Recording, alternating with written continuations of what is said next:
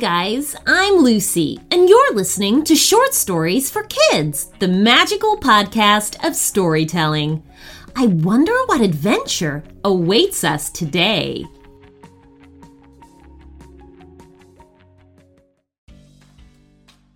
Our latest premium episode is called Isabella and Chantel Go on a Mission to the Magical Forest to Cure Their Sick Dog Bonnie.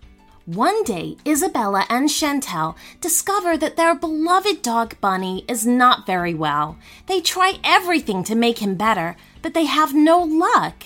Then that night, Isabella has a curious dream where a fairy comes to her and tells her that if she and her sister travel to the unknown magical forest, they will find some magic healing bees that can help Bunny. Will the sisters go on this magical journey? And what will happen when they get there? Can these bees really heal Bonnie? To find out, just sign up to our premium channel. As a premium member, you have a guarantee of having your idea turned into a story and read out on the show. You also get premium only bonus episodes, access to the entire back catalog ad free, premium only shoutouts, and our sincere love and appreciation for being so awesome and supporting our show. To sign up, just go to shortstoriesforkidspodcast.com. It's time for today's story request. Hi, Lucy. My name is Fran, and I would love it if you could please make me a story about going to Finland and meeting a penguin and a yeti.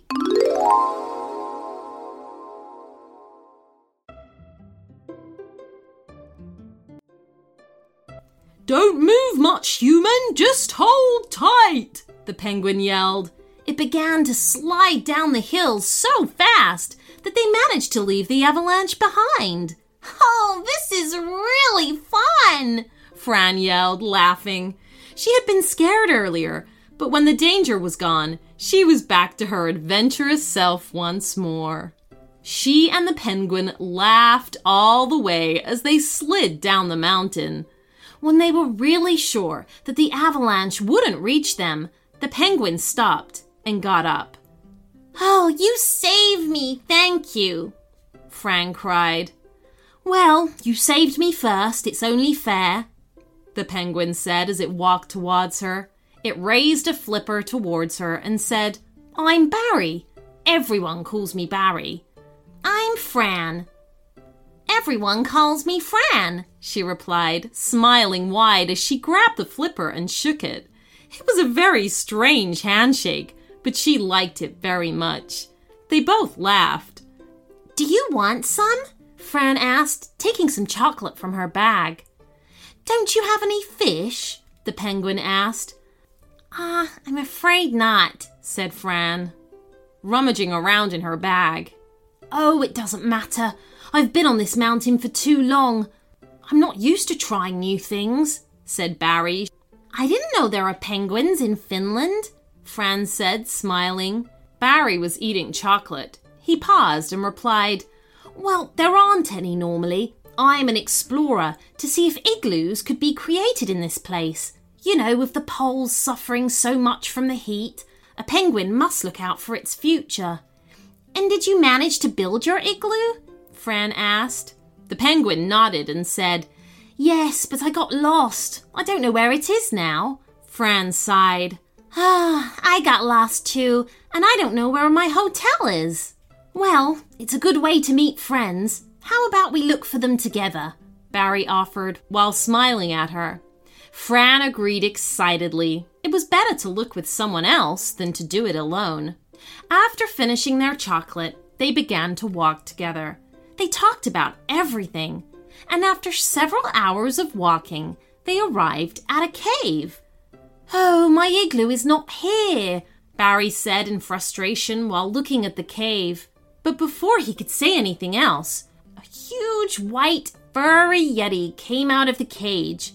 The yeti's hands were gigantic, and its fangs, too. The penguin thought it would be eaten soon. The Yeti started roaring into the air. Oh, he's angry, Fran said, backing away. Let's get out of here, Barry said as he lay on the ground again with his belly down. Come on, get on! Fran was about to climb on Barry's back when she noticed something about the Yeti. Wait a second, Barry, she said, stopping. Wait, are you crazy? It's going to eat us! Barry responded in fright, but ignoring Barry, Fran took a chocolate bar out of her bag. Do you think it really wants to eat us? she asked while looking at the Yeti. Don't be silly, of course it does, cried Barry, desperately wanting to get away. He shook his head as he watched Fran approach the Yeti while holding the chocolate bar in front of her. Hey, hey, Mr. Yeti, calm down. What's wrong? She asked as quietly as she could. The Yeti looked at her. It then lifted its foot, letting itself fall. Just then, Fran saw a stake stuck between the Yeti's toes. The pain is killing me, the Yeti said in desperation. Oh, I know what that feels like. I had that once too. It's horrible. Do you want me to take it out? Fran asked, with a soft smile on her face. The Yeti looked at her. When Fran saw its eyes, there were tears in them. But, but, but what if it hurts a lot? The Yeti asked, sniffing. Fran quickly pulled out the stake. It happened before the Yeti had even realized it. Is it really gone? The Yeti asked in disbelief. He hadn't felt a thing.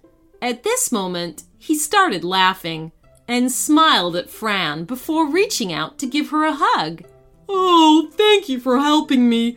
Although it's so rare to see a human on this mountain, even more so a penguin. It's not just a penguin, it's Barry the explorer. Me, well, I'm just lost, Fran replied sadly. The Yeti pointed to his chest and proudly said, I know this mountain like the back of my hand. It's my house. I can help you. What are you looking for? Barry stepped forward and hurriedly said, Oh, I'm looking for my igloo. Oh, have you seen it? Do you know where it is? Oh, that beautiful igloo is yours? I know where that is. Come on, I'll take you there, the Yeti said happily. Upon hearing this, Barry started to sing and dance. Hey, look, you do sing and dance too, Fran remarked. Barry just kept surprising her. And what are you looking for, human? The Yeti asked Fran as well. I'm just looking for good friends, and I already found them. Although, if you'll help me get back to my hotel, that would be nice too, Fran replied, grinning. The Yeti laughed and agreed, and together they shared the last of Fran's chocolate. The next morning, when the sun came up, the Yeti took her to the hotel and left her safely at the edge of the forest. Fran was so happy she was able to return safely with some magical memories of the wonderful adventure she had had with her new found friends. The end.